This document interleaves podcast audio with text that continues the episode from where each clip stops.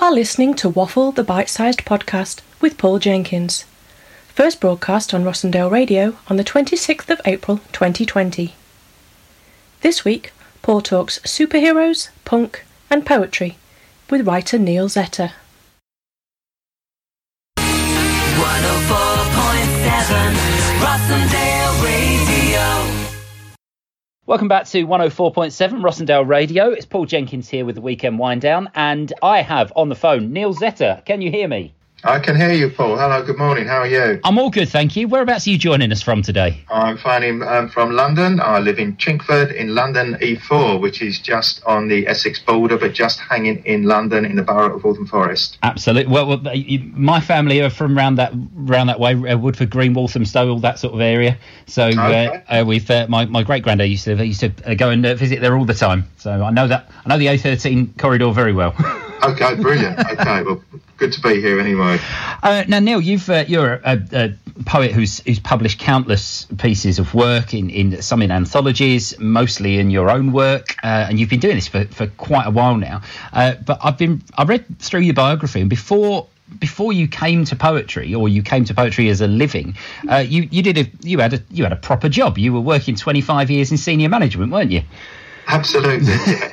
Yeah, I used to, I mean, I started when I left school uh, working in local government for my own local authority, which is Waltham Forest. And um, I used to work in the HR department or personnel, as it was called then. But um, because I've always been a creative type, I used to start writing a lot of the recruitment adverts, um, yeah, which is quite creative. So copywriting, of course, as Yeah. it's called. And then I moved over to the leisure department in about 1981, which was promoting all the council's uh, sports facilities, leisure services, uh, entertainments. Um, so that was kind of being creative. I used to commission people to design brochures and leaflets for the council as well um, on those facilities.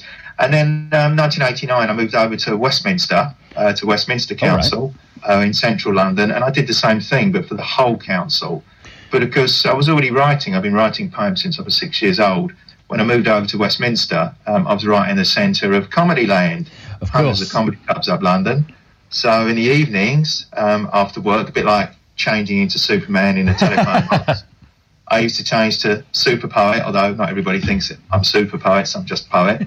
Um, but I used to change into a super poet and, and go out and perform in West End comedy clubs in the evening and did that for many, many years. And this is, I think, do you do you find this that when um, I mean you you possibly have this more uh, over time is that people sometimes look at people writing poetry as very much as a hobby, uh, whereas which is what it was for you probably at that time. But when was that moment where you thought this is what I'm doing in the evenings? How how do you kind of get that mental thing of I'm going to switch this over? This is going to become my career.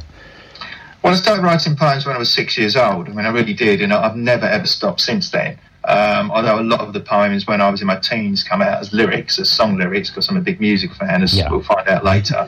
um, but when I got to about 18, 19, I thought I really want to try and do something with these poems. I really wanted to reach a wider audience. So I started to publish my own little books Yeah. uh, which was sort of cheap affairs. Uh, one of my friends used to have this massive photocopier as he worked for a local printer and he used to do them for me fairly cheap. Yeah. And I used to just sell them to friends and family, mainly at gunpoint, um, to a few local shops as well. But again, I thought I want to do a little bit more than this because I think most po- people that are poets, um, certainly if they wish to reach a wider audience like myself, it's frustrating just doing that, but I was never quite sure how I could reach a wider audience. And then um, I used to get Time Out magazine, the days when you had to pay for it, Yeah.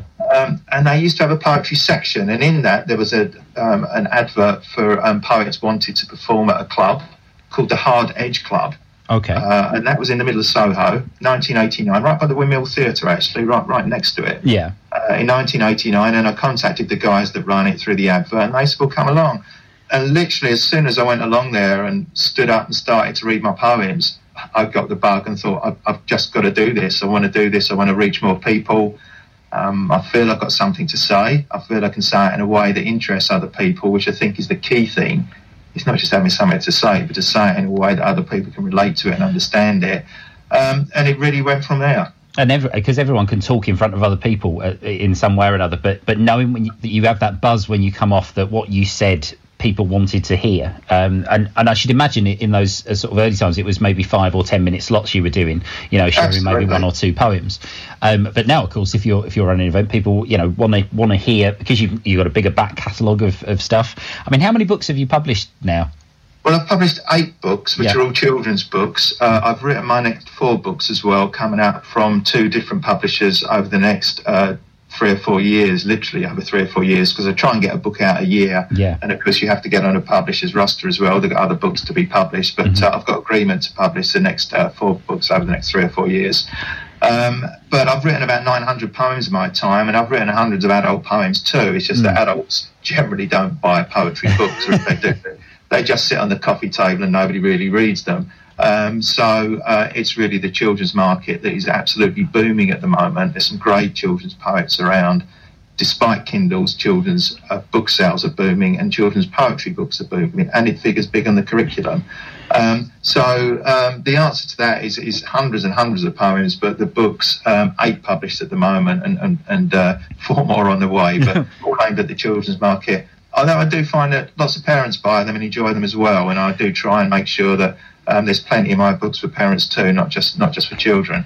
I find I find performing uh, children's poetry to adults to be really rewarding actually because uh, they I think they get a break every especially if if you go to a, a, po- a poetry evening and you've got some, some sometimes some really dark themes that are coming out and then you stand up there and do a poem about badgers farting or something it's it's it's actually quite nice for people.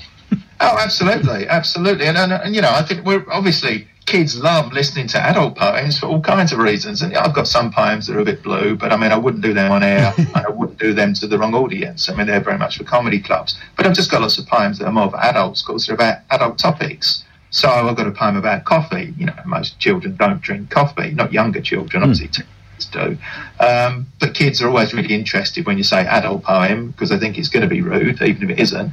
Um, and I think for adults listening to children's poems, I think we're all children at heart, aren't we? I mean, we all like, or lots of us like Star Wars or Doctor Who or, you know, lots of kids' programs or Harry Potter, whatever it might be. And um, so long as we can open up the child in us, I think we can enjoy children's poems as well. So, although I've actually labelled them, I think maybe it's good not to label poetry as adults or children's or teens. Just it is what it is, and hopefully we can like it and enjoy it. Uh, have you got something you might uh, be able to share for us to start off, Neal?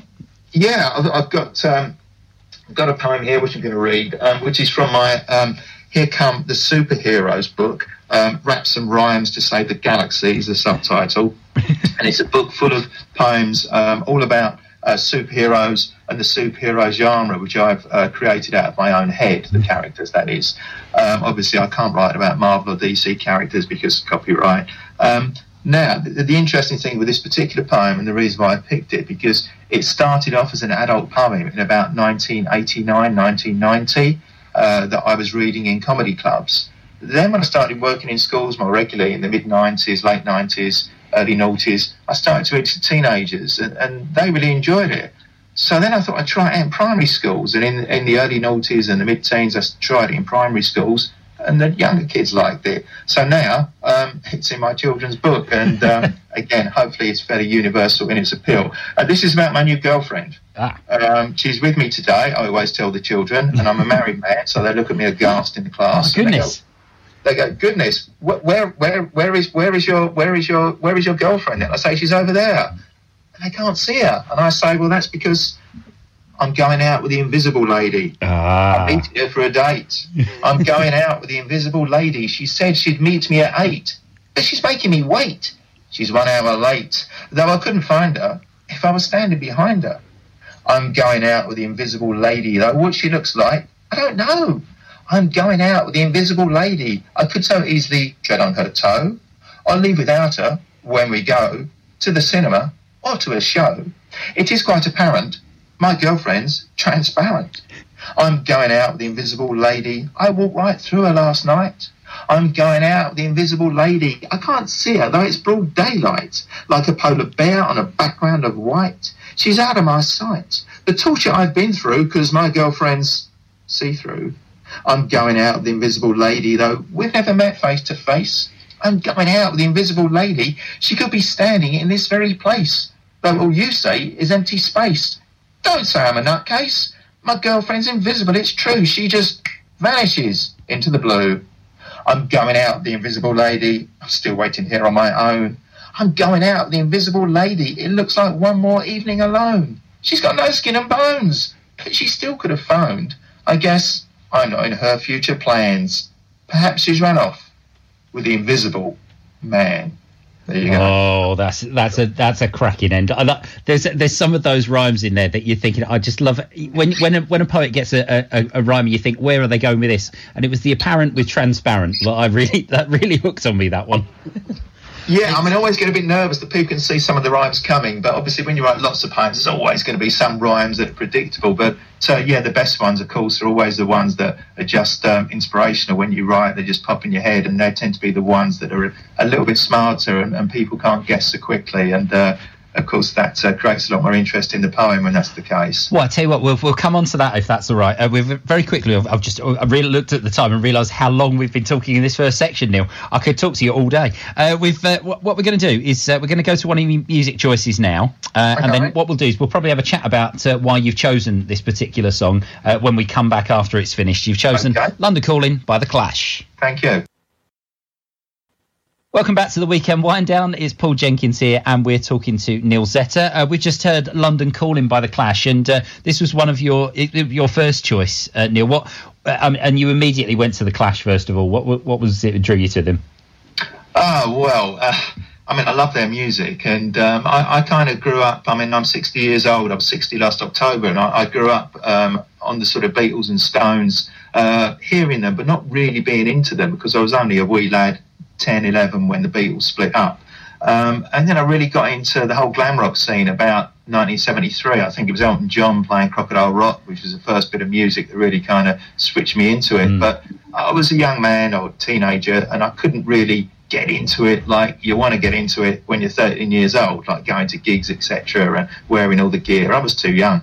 So I thought I kind of missed the boat. And then punk rock came along, and I thought, wow, this is it. I was 17, 18 uh, and I threw myself into it. Um, I didn't actually wear all the gear, but uh, I loved the, I loved the music. I was the first person in my sixth form to buy any punk records, and I went to lots of punk gigs. And um, the Clash, I particularly um, picked this record because one, I think the Clash were the best punk band and one of the best bands for me ever. Two, uh, myself, my wife, have been together 41 years now, and that was the first Christmas present that she bought me. Christmas night. She bought you London Calling. She did. She oh. bought the album. That was our first Christmas together, and uh, she bought me that. I've still got it. Um, obviously digitalised now. You, you chose um, well. ah, okay, good man. Also, also, I mean, I live in London. Um, 99% of my work is in London. I do work outside of London, of course, but most of my work is in London. I love London. I've got poems about London. And um, I think the other thing is, uh, I mean, I love Joe Strummer. Of course, he's, he's no longer with us. I saw one of his last gigs in London. Um, and I think um, the punk ethic, the punk ethos, is still very, very much what I do in my poetry. Well, you know, I, I, was gonna, I was gonna ask you about yeah. that actually, because because that that kind of performance and writing process, and I find there's a massive crossover between songwriting and lyricism and poetry and fiction writing. And I mean, what's what's your approach when you're if somebody comes to you and says, right, we'd like you to write you, for example, you know, your next four books what's what's the plan? How do you sort of go about organising your brain and your ideas together? Well, there's a couple of things. I mean, first of all, I've always got a list of all the poems uh, that possibly I could write. Obviously, we're, we're, only doing audio here, but I could show you the list that's on my iPad. When I think of an idea, I just jot it down, and, and literally, it might be, you know, banana, um, yeah. telephone box, um, I don't know, lockdown, and I just write one, one word on my iPad, uh, and I just keep this long list, and it's a very, very long list. Um, and uh, if you scroll down it, it takes about a minute because I show it to kids in class. Um, so there were the ideas. But of course, every now and then, yes, you need to write a book. So what I try and do is pull them together and theme them because I think there's a lot of poetry books out there that are just mixed anthologies, and I've got one or two of those as well, and they've mm. sold a lot of copies, and I'm very pleased with them. But I think if you can often group your poems, your poetry book then stands out a little bit more. So, for example, I've got my superheroes book, I've got my supervillains book, I've got one which I've done with Josh Seigal, who I know was on your program a yes. few weeks ago, which is Yuck and Yum, which is all funny food poetry. Mm. Um, I've got one uh, that's on uh, animals, Gorilla Ballerina. So I, I, do try and group them because I think then your, your own book stands out a little bit more um, in the bookshop, maybe, if people are looking at it on the shelf. Um, and also, it's I think it's a bit more of a challenge to write lots of poems all on a similar topic. Um, Yeah. So they're, they're, they're kind of my main they're, they're kind of my main aims. And in terms of um, how I get the ideas, the ideas are just based on experience, things that I see, places I go to. Often things kids say to me when I'm in schools, things I hear on the tube, things I hear parents say outside of the school gates or teachers in the staff room. Yeah, things I see on telly. I've written a few lockdown poems at the moment because it's an experience that I'm going through. So, um, and I guess lots of writers write like that. It's uh, it's having the eyes and ears i think to to be able to pick those things out and there's there, occasionally people will say things to you and you think you know what i really wish i had a pen right now because that's i need to get out of the situation i'm in because you want to run off and write the poem about it don't you You, you do, but I think the, the key thing is once you've got the idea is to be able to express it in a way that people can understand your point and can relate to it. I think it's a bit like jokes and comedy. I would say that the funniest comics are the ones. It's not necessarily the way they tell the joke, although that's a big part of it, or, or what the joke's about. But it's, it's that ability for people to listen to it and think, "I know exactly what they mean." yeah to be able to bring a That's what I room together. Yeah, absolutely, absolutely. Um, I think it's. Uh, I think we we've had too much of a break away from from your poems. Actually, let's. Uh, have we got, have you got some something for us uh, that's? Uh, we we talk about that sort of universal kind of uh, speaking to everybody. What's it, what what what have, you, what have you got in the bag for us? Yeah, I mean, I've got this one here, which is uh, called Claude Le Croissant. Um, this is from From the Yuck Yuck and Yum, is it? Yeah. Uh, yeah, I mean, I, I wrote this one um, because um, I'm, I'm not particularly good at French, but I quite like playing with words, and I know a few French words, so um, I've, I've chucked some French words into this, and um, lots of kids love croissants, um, adults as well, obviously. Um, so hopefully, this has got quite a wide appeal. And um, this is called Je m'appelle Claude Le Croissant, and Je m'appelle, for those that don't know, just means I am or my name is. My name is in French. So it goes like this. Je m'appelle Claude Le Croissant, the alternative to bread. Why bore yourself with sandwiches? Just purchase meat instead. Je m'appelle Claude Le Croissant. For your breakfast, lunch, or tea, my body shapes a crescent moon, or like the letter C. You can stuff me with a salad. You can eat me with cheese spread. You can sprinkle me with almonds, then shake sugar on my head. I travelled here by Eurostar from somewhere in the Med. Je m'appelle Claude Le Croissant. I am neither bun nor cake, soft and flaky. I'm the pastry that's the tastiest of bakes.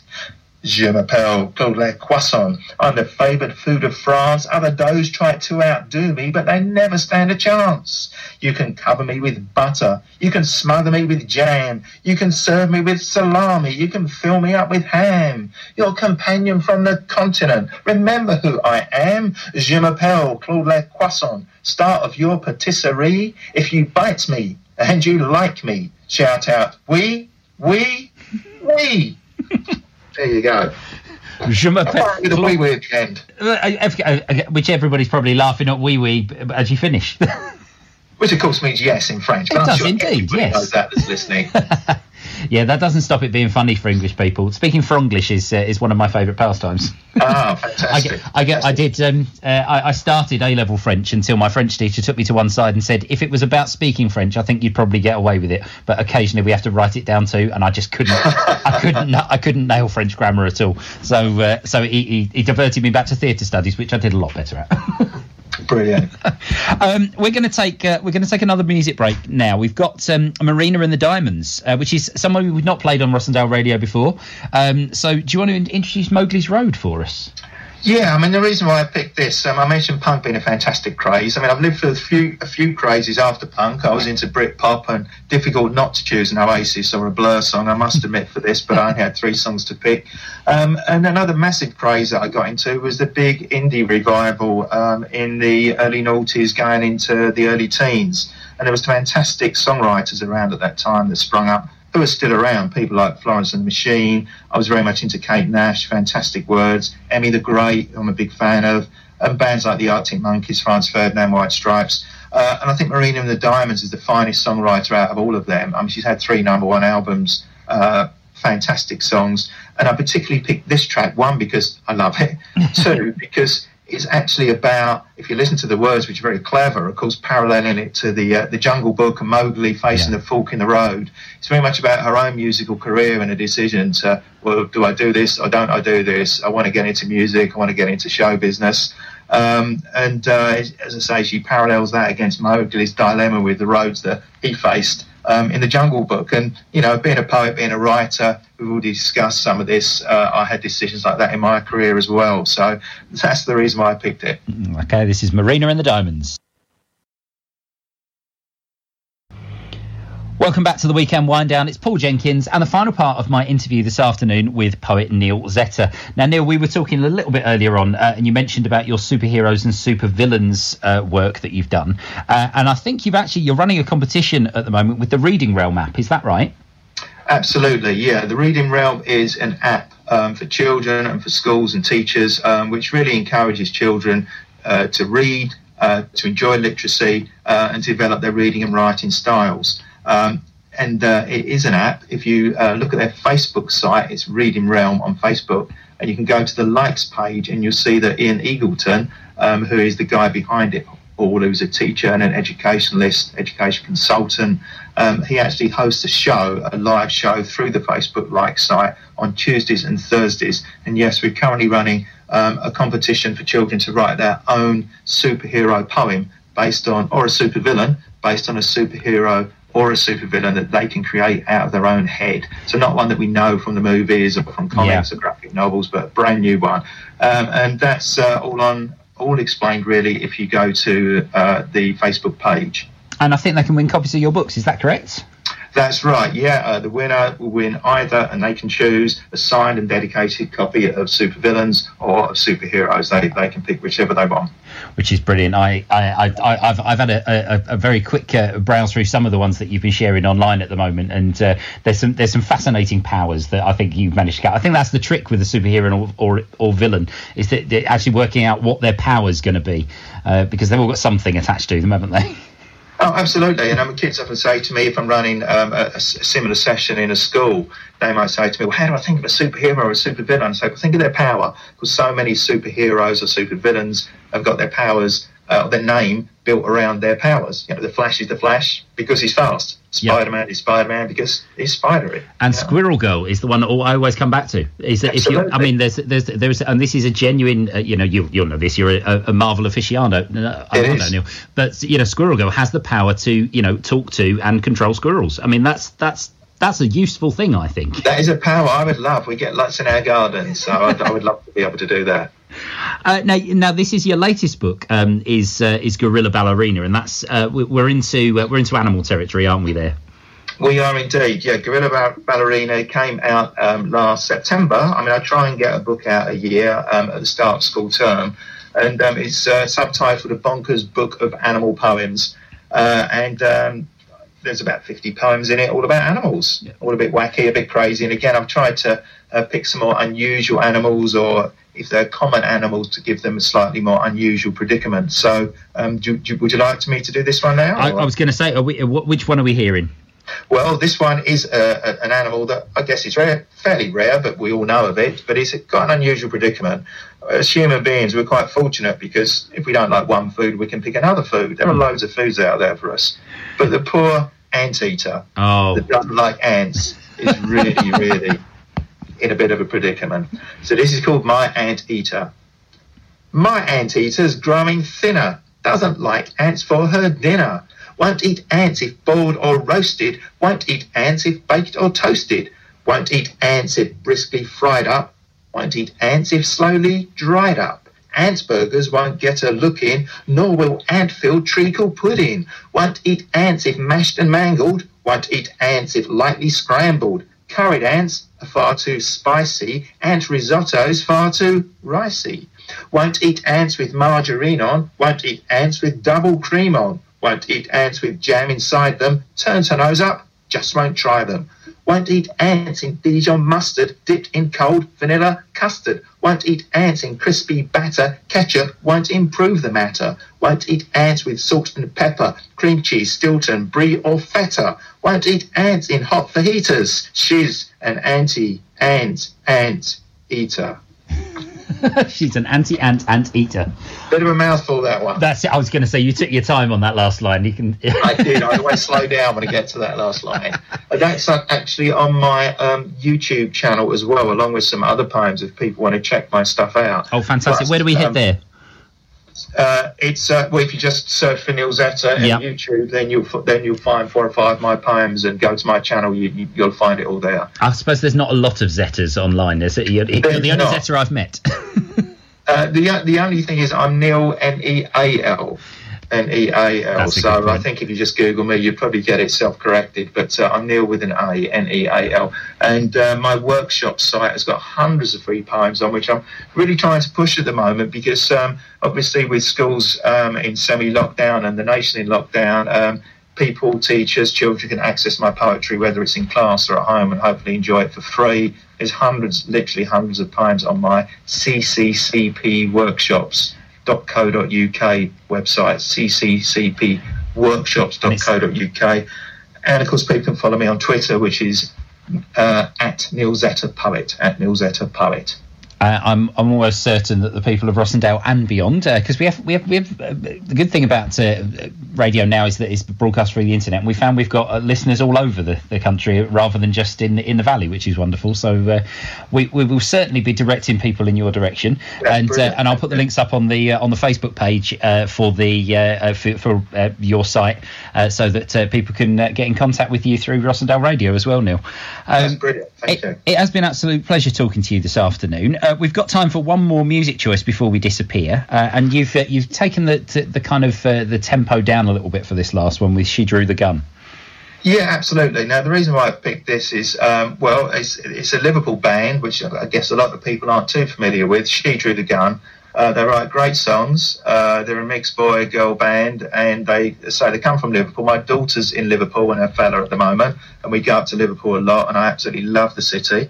Um, and I picked this as well because um, I do spend a lot of time and always have done as a poet, uh, and certainly um, when I was running my club as well, my my um, poetry and spoken word club, um, trying to develop young poets and their talents. Um, and I also used to have musicians coming along and try to help develop them too. So um, they are an up and coming band. I thought I would give them a good plug and hopefully people can discover them. Uh, she drew the gun, and this particular song of theirs is called Since You Were Not Mine. Thank you very much, Neal. We'll speak to you very soon. Okay, thank you. 104.7 Rossendale Radio. And so we come to the end of another Waffle the Bite Size podcast. My thanks go to Neal Zetter for coming on the show, chatting poetry and his love of music with us. Uh, and it was fantastic to hear him uh, talking about his books, particularly about his superhero poems and that brilliant poem about an anteater uh, and all the other animal poems. I, I strongly suggest going to check out CCCP workshops uh, online, and uh, Neal will be uh, happy to help you, I'm sure, find out more. Tune in next week for another great guests. Actually, we've got selection of guests coming next week on the podcast. And my thanks as ever go to Melanie Kemp, to Lee Ball, and to our colleagues at Rossendale Radio for all their help and work on production of Waffle the Bite Size podcast. We will see you next week.